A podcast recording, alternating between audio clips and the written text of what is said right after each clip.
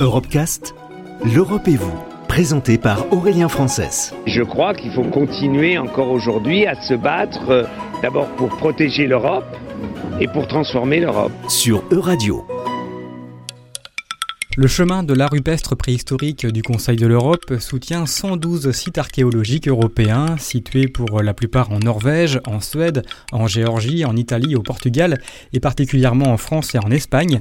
Ces sites présentent un important intérêt scientifique, culturel, artistique et bien sûr touristique qui permettent une meilleure connaissance des origines de l'Europe.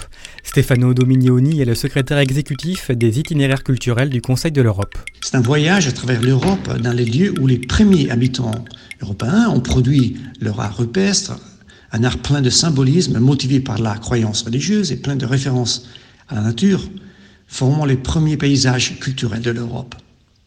La grande majorité de ces lieux ont une grande valeur symbolique et font partie du patrimoine culturel européen et mondial, mais sont aussi des éléments du paysage culturel qui soutiennent l'identité locale, comme également reconnus euh, par des autres organisations internationales comme l'UNESCO.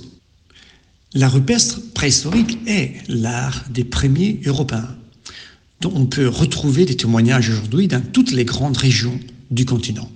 Elle est apparue en Europe il y a plus de 40 000 ans et s'est développée jusqu'au début de l'âge de fer avec nombreuses nuances régionales. La certification des chemins de l'art rupestre préhistorique en tant qu'itinéraire culturel du Conseil d'Europe décerné par le comité des ministres en 2010 reconnaît la valeur profonde de cet art pour la compréhension des racines culturelles partagées européennes et la diffusion de cette expression artistique dans notre continent, bien que souvent menacée par des agents naturels ou par une exploitation touristique excessive. Faire connaître la rupestre, c'est redécouvrir l'une des formes les plus anciennes de patrimoine culturel, l'une des premières formes d'expression culturelle, sociale et symbolique majeure que l'on possède, témoignage vivant des formes de vie passée sur l'ensemble du continent européen. L'Europe abrite certains des vestiges les plus connus et significatifs, représentant plus de 40% des sites d'art rupestre du monde. Encore, cet art est étroitement lié au paysage, dont la protection et la valorisation pour la communauté sont une autre mission profondément ressentie par le Conseil de l'Europe. Avec l'art rupestre, culture et nature s'entremêlent, contribuant ainsi au développement durable des communautés rurales traversées par cet itinéraire culturel.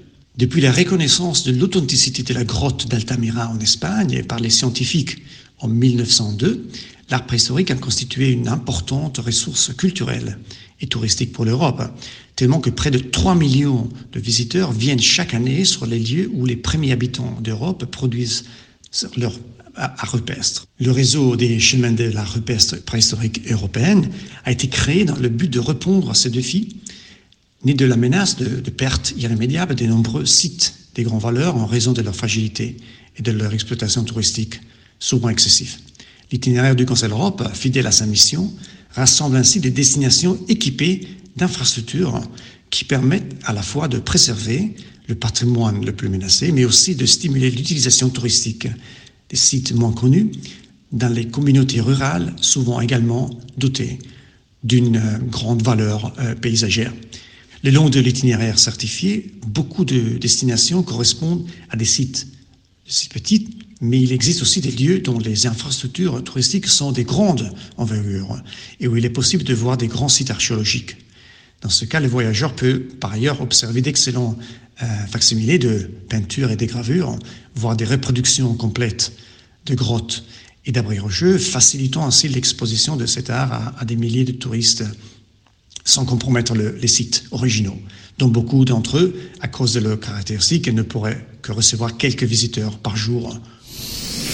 Retrouvez l'intégralité des Europecast sur euradio.fr.